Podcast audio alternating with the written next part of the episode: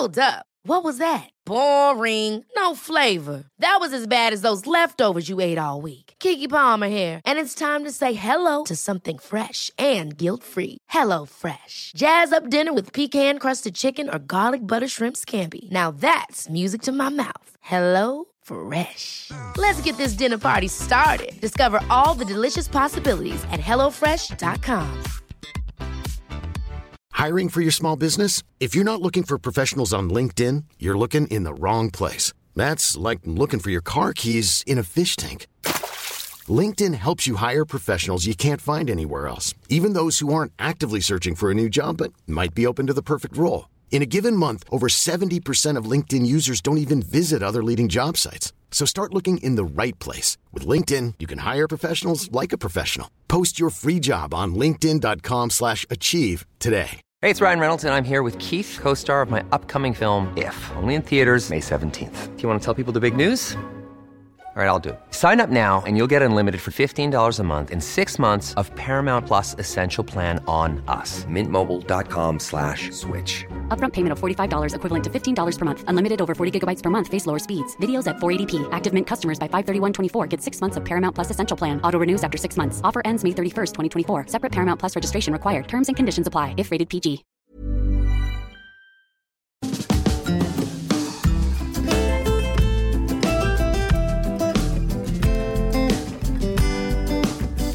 Hi, I'm Zibby Owens, and you're listening to the award winning podcast, Moms Don't Have Time to Read Books. Please sign up for my newsletter at zibbyowens.com for weekly updates about my podcasts, events, and more. Also, follow me on Instagram at zibbyowens and also at Moms Don't Have Time to Read Books. And finally, join my virtual book club called Zibby's Virtual Book Club, which meets every other Tuesday at 2 p.m. Eastern Time until 3 p.m. and features half an hour of book club discussion followed by 30 minutes of Q&A with the author whose book we've just discussed. You can sign up on my website, zibbyowens.com, under the virtual book club section, or even on Instagram under the link in my bio. I hope you'll find me in all these different channels and enjoy this podcast. Today's sponsor is Tim Tebow's book, Bronco and Friends A Party to Remember, a new book from the New York Times bestselling author and football star. In a world that often expects everyone to look and act the same, standing out can make us feel less than. But as Bronco and his friends learn, bringing your own particular gifts to the party makes it more fun for everyone. This sweet story and adventure to remember reminds children and their favorite adults that every one of us is special, wonderfully made, and essential to God's big party. Find out more at timtebow.com slash Bronco and friends. Rabbi Steve Leder currently serves as the senior rabbi of Wilshire Boulevard Temple in Los Angeles, one of the largest synagogues in the world. Newsweek has named Rabbi Leder one of the 10 most influential rabbis in America. His sermon on capital punishment was included in an award winning episode of The West Wing. As the author of published essays and bestselling and the bestselling book More Beautiful Than Before, Rabbi Leder's newest memoir, The Beauty of What Remains, is an inspiring book that takes us on a journey through the experience of loss and how loss makes life beautiful by giving it meaning and love. His inspirational works have received prestigious media attention on CBS This Morning, NPR, The Steve Harvey Show, and NBC's Today Show, among others. He currently lives in Los Angeles. Welcome, Rabbi Leder. Thank you so much for coming on Moms Don't Have Time to Read Books to discuss the beauty of what remains, your brand new book. Thank you. I'm really happy to be with you today. Uh, well, first of all, whenever my friend Karen Frankel tells me to do anything, I do it because she has the best taste and recommendations uh, for everything. So when she recommended your book, I was like, of course. But then I read it and it was unbelievably amazing. So Thank you. delighted to be connected with you. Thank you, as am I. I really appreciate you taking the time to speak with me about it. My pleasure. Now I have to go back and read all your other books. But anyway. Could you please tell listeners what this book is about and what inspired you to write it? I think the best way I can frame this book is as an apology. And let me explain. I had been a rabbi for about 30 years before I started writing this book. And obviously, it helped many, many hundreds, thousands. I calculated that I, I had officiated at roughly a thousand funerals over those 30 years. And I thought I was doing a pretty good job of helping people and guiding them through this process and of helping people discover what an extraordinary teacher death is when it comes to helping us lead meaningful lives. So I thought I, I would have given myself, you know, maybe an A minus, maybe even an A in the rabbi pastoral department. And then my father died. And in the run up to, during, and the aftermath of his death, I realized that despite my best efforts in the past, I was really, as I say in the book, one degree shy of the deepest truth when it comes to guiding people through the many ways death teaches us about life. And I wrote this book really as a kind of apology, an attempt to undo what I had gotten wrong and to get it right, and to put the reader on my shoulder as I walked through my own trajectory with my father's 10 year decline due to Alzheimer's and his death, and to put the reader on my shoulder as I walk into the homes and hospital rooms of so many others to help them through what is inevitable for all of us. And so I, I guess to again to kind of succinctly answer your question, the book is an attempt to get to get it right. Wow. Well, there was so much helpful information in the book. I don't think you need to apologize. I think A minus would have been perfectly fine, by the yeah, way. Well, you would still have graduated with honors. you, in my you didn't grow up in my family. Oh, okay. in my family, they were happy with A minus. So anyway, at least for me.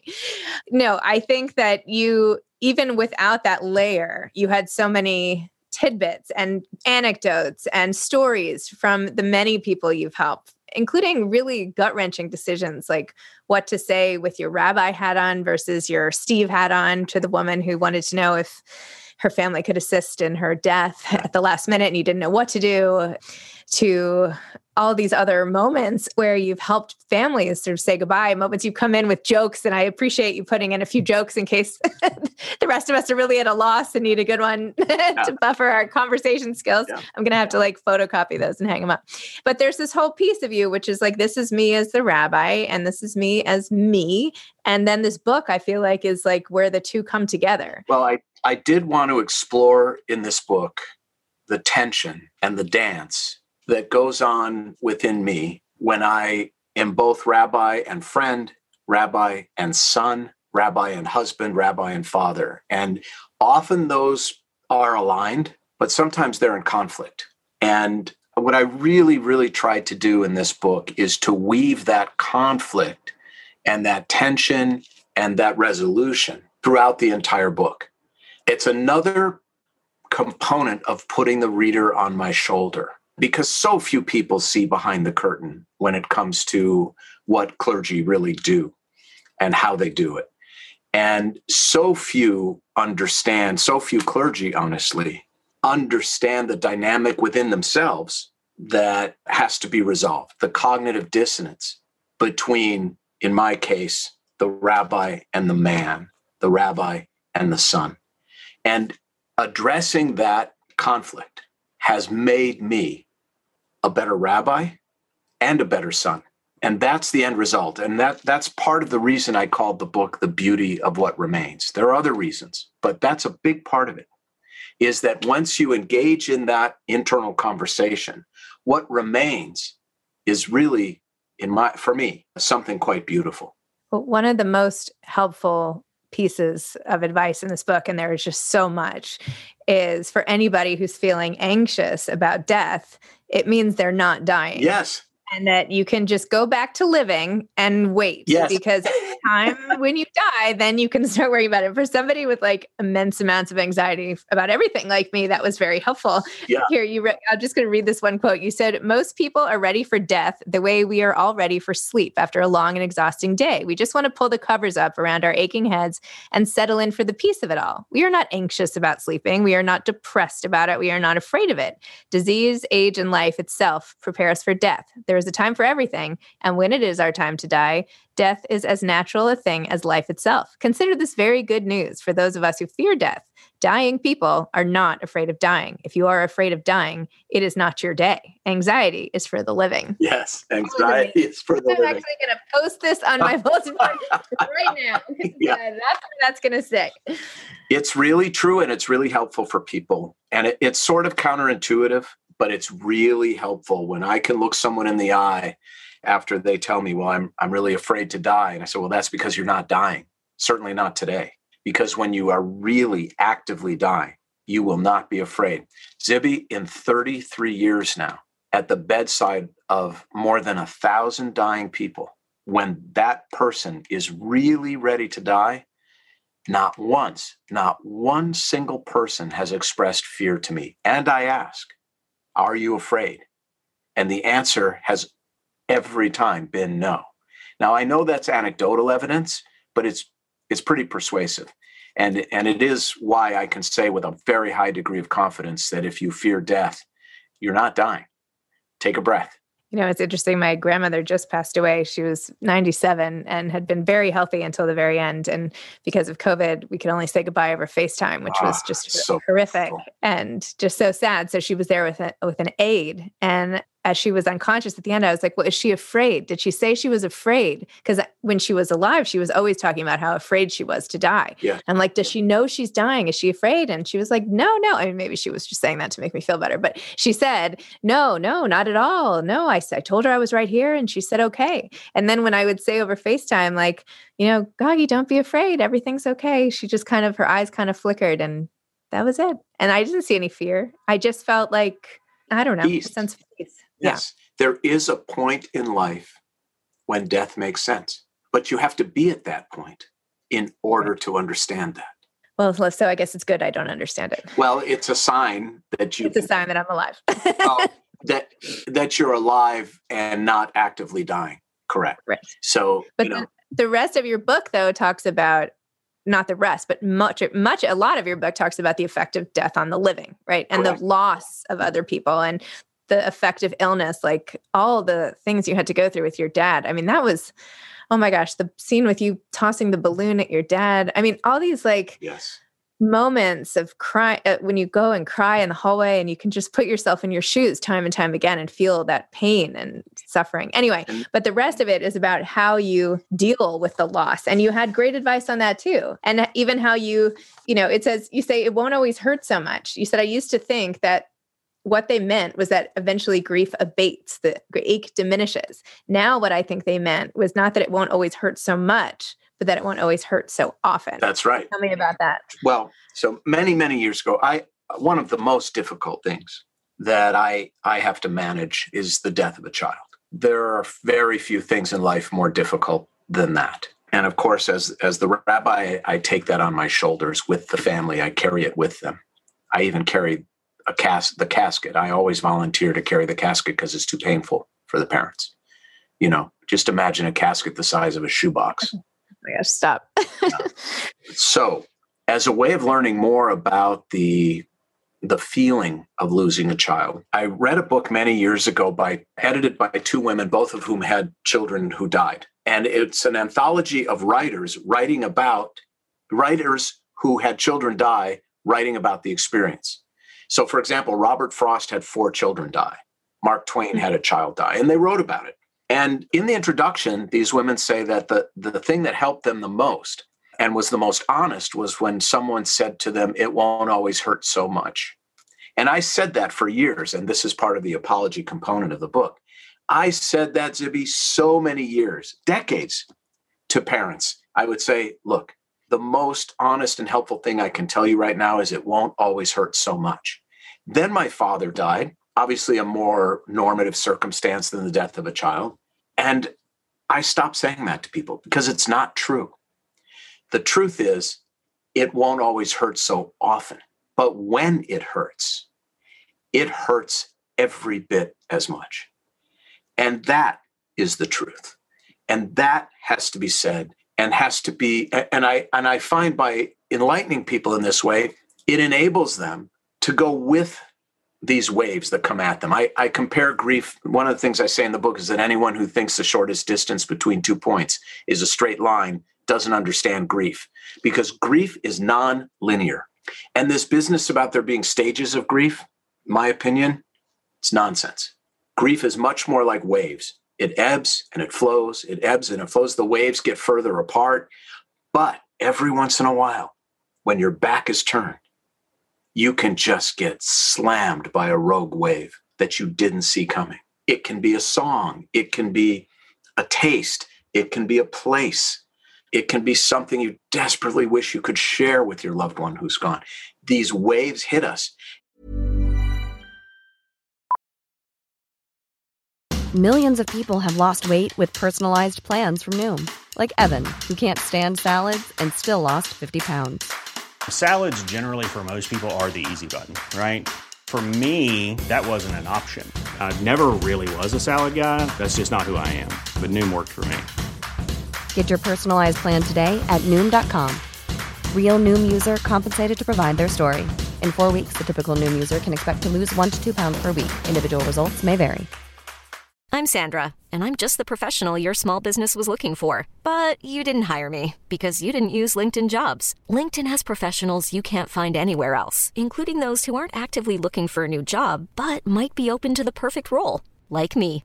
In a given month, over 70% of LinkedIn users don't visit other leading job sites. So if you're not looking on LinkedIn, you'll miss out on great candidates like Sandra. Start hiring professionals like a professional. Post your free job on linkedin.com/achieve slash achieve today. This episode is sponsored by BetterHelp.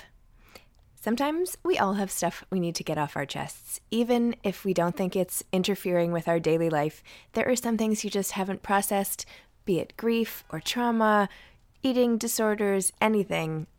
It might be time to work on those things, and I have a solution for you therapy. Online therapy by BetterHelp. It's designed to be convenient, flexible, and suited to your schedule.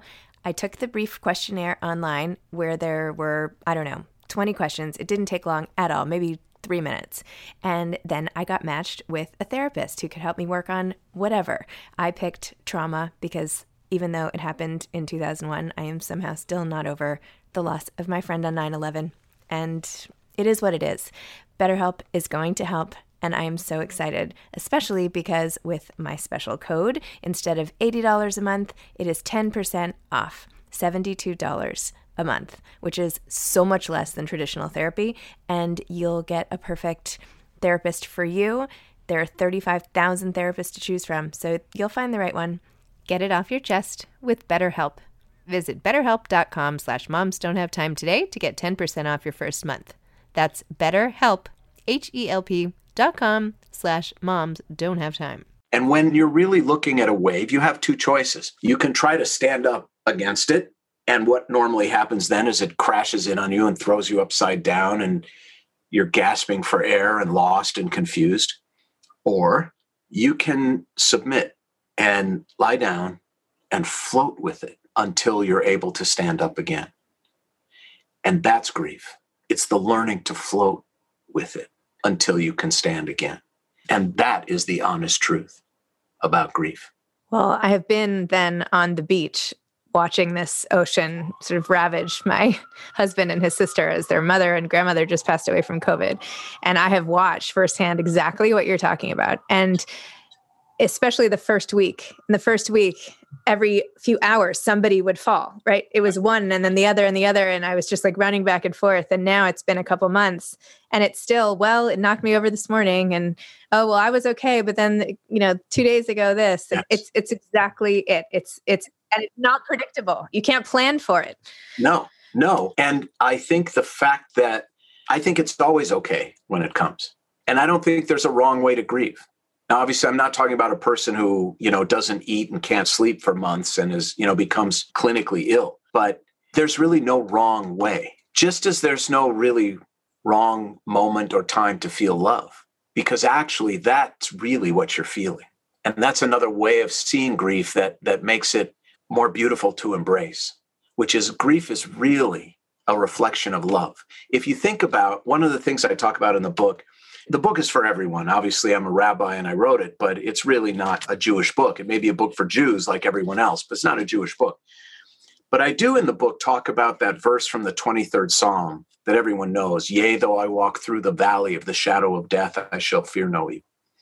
And there are two very nuanced and very beautiful and important, profound ideas in that verse. The first, we walk through this valley of darkness. We don't stay there forever. But even more nuanced and more profound is this idea of a this metaphor of a valley of shadows for grief. And if you think really deeply about a shadow, no matter how long, no matter how dark, it's proof that the light is still shining. You cannot have a shadow without light. Without light, you have total darkness, not a shadow. So the light is obstructed in this metaphor by mountains on each side of the valley, of course, but in the real world by our grief. But what is grief really, if not a reflection of the love that we had and continue to have with the person who has died?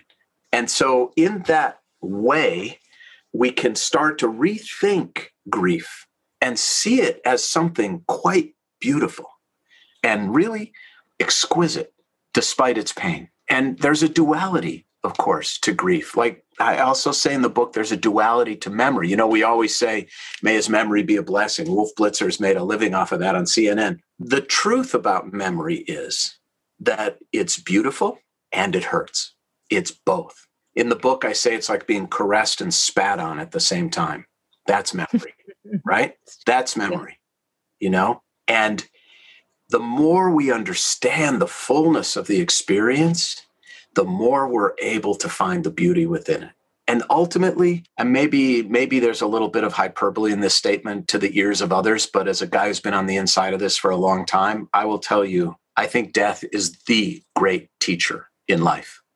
Imagine a deathless life. Think about that for a moment. Imagine a life that was endless. What value would that life have? What would happen to ambition? What would happen to love? What would happen to having children? It would all be gone. Death is the great teacher when it comes to really embracing and enjoying and getting the most out of and giving the most to life and love themselves. Well, now I'm getting worried that maybe you're sick because it sounds like you're not scared at all to die either. No, well, I wouldn't I'm not, I don't think about it because, look, I don't want to die. I'm 60 years old and I want to have grandchildren and I want to have fun and all of these things. But when I do feel any fear of death, I remind myself of my own words, which is, you're clearly not dying if you're worried about dying because when the day comes, you're going to be fine. You're going to be fine. You're going to be better than fine because it's as natural, as I said, as birth itself. And you know, my kids worry about because I, especially now during COVID, you know, I'm officiating at three, four, five funerals a week now. Oh, Very large congregation, obviously. And, you know, my kids get wind of this and they've been at the dinner table for their entire lives listening to Daddy's Day. And my kids worry about me dying and saying, look, rare accidents occur, but the truth is, I am not likely to die until you are ready to handle it. No, that's really nice. I'm going to feel that and tell my kids. Yes. And it's true. Well, we can get to what to say to kids about when they ask you, if, are you going to die? Because there's a whole conversation that you can have with them that I think will really calm them down quite a bit and maybe calm you down too, Zibby. I don't know. no, I know you wrote about that in the book as well. You had advice on like every everything that anyone could well, ever want. I, look, I wanted it to be a field guide and a journey. That's mm-hmm. really what I was hoping to do. Put you put you the reader on my shoulder and journey through the resolution of the rabbi versus the son, the son versus the rabbi, the resolution that memory brings to my relationship with a very complicated and difficult father and also a very amazing father as most high achievers are, you know, they're complicated and they're amazing. And also to put you on my shoulder on this journey with other families and other situations. And I hope that it's a field guide for this journey. And I ultimately hope that it really helps people. Well, you read it, you you tell me and be honest. You know, I hope that it ultimately helps people take their own lives more seriously and appreciate those lives more deeply. I mean, that's really the hope. That's why it's called the beauty of what remains. What you said I think one of my favorite lines that I think reflects this. You said, The profound and simple truth is that we are each writing our own eulogy every day with the pen of our lives. Yes. Yeah. That's also going up on the bulletin board. I mean, these are like profound statements that you make. And it's so true. Where the way we live each day, the culmination of that, that's all that we're left with. That's what people will say when we're gone. That's all you can do is like live the way you want to be remembered. That's, it sounds obvious, but it's so important. That's right. And there's this notion that I often share with people about living as a good ancestor. You know, we don't think of ourselves as ancestors. We are, just not yet. And yep. so can can you live as a good ancestor? That's a really good question to ask oneself. Am I being a good ancestor for generations yet to be born? You know this uh, line of cleaning products called Seventh Generation. Mm-hmm. That comes from the great law of the Iroquois tribe, which says that when the elders make a decision, they have to consider the impact of that decision on the seventh generation to follow. What a way to live. What a world we would have if we lived that way. Wow. Certainly something to aspire to. Well, that's a lot of cleaning. Tell me a little about the writing of this book. It said you wrote in the book that you took a sabbatical and spent a month in Palm Springs just writing about death in the midst of COVID. Tell me what that experience was like. Well, I had off and on, I set aside time. I need a long runway to write. I'm not a guy who, oh, I have an hour and a half. I'm going to sit down and knock out, you know, 10 pages. I need a really long runway. There's a lot of pacing there's a lot of straightening up. There's a lot of you know snacking on sunflower seeds and potato chips. I need i need a lot of runway. And i also need to be intensely alone when i write. And so most of this book was written in an empty house in palm springs and in an empty cabin in joshua tree which is an extraordinary desert about three hours from los angeles. And i locked myself in a cabin with no tv no internet, nothing.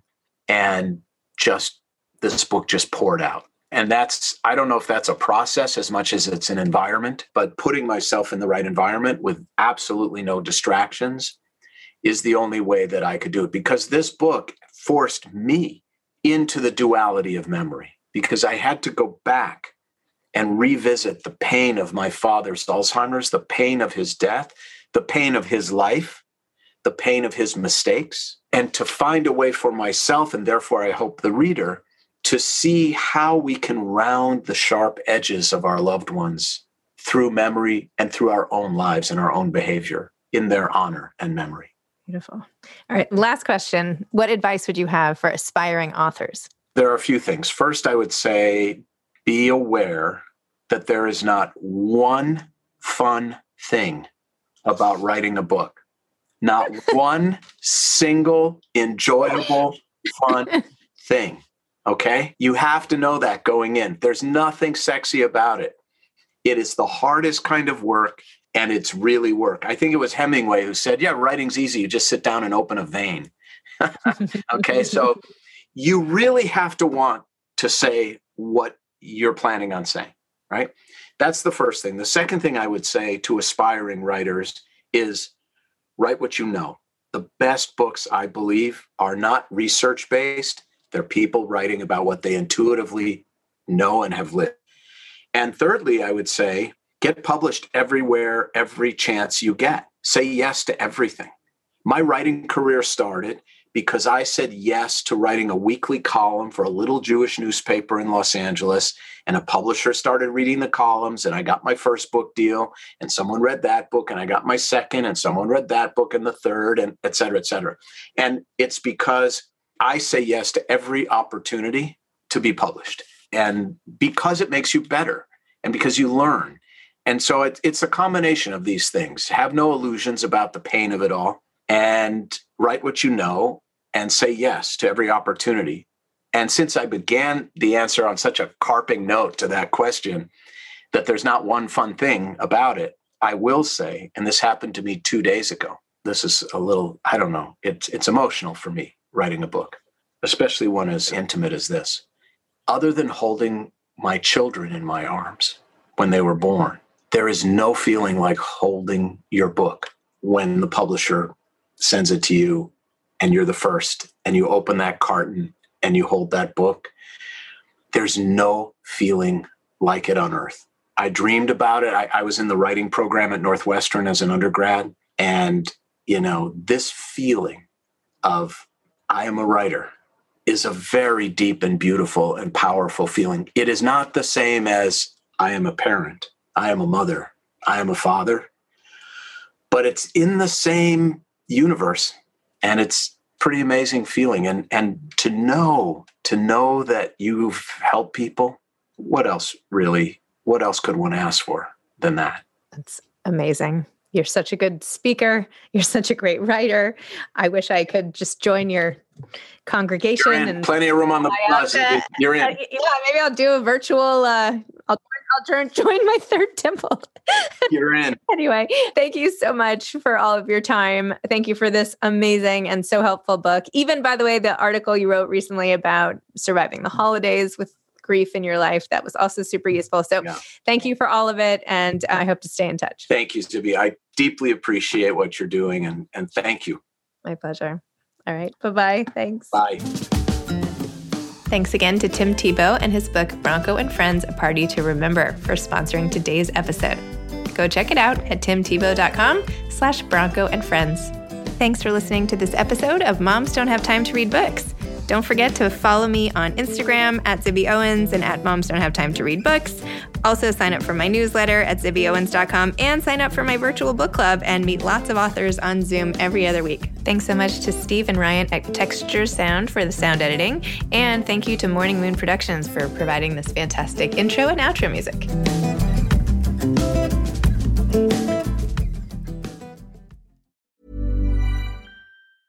Hey, it's Danny Pellegrino from Everything Iconic. Ready to upgrade your style game without blowing your budget? Check out Quince. They've got all the good stuff shirts and polos, activewear, and fine leather goods, all at 50 to 80% less than other high end brands.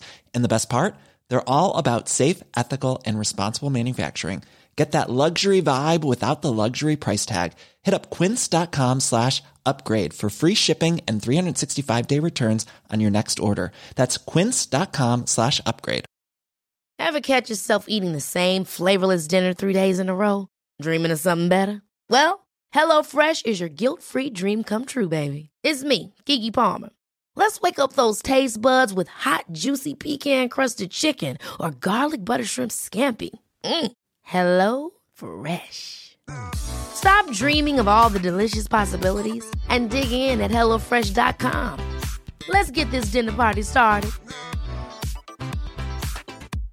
Imagine the softest sheets you've ever felt. Now imagine them getting even softer over time. That's what you'll feel with Boll and Branch's organic cotton sheets. In a recent customer survey, 96% replied that Boll and Branch sheets get softer with every wash. Start getting your best night's sleep in these sheets that get softer and softer for years to come. Try their sheets with a 30-night guarantee. Plus, get 15% off your first order at bollandbranch.com. Code BUTTERY. Exclusions apply. See site for details.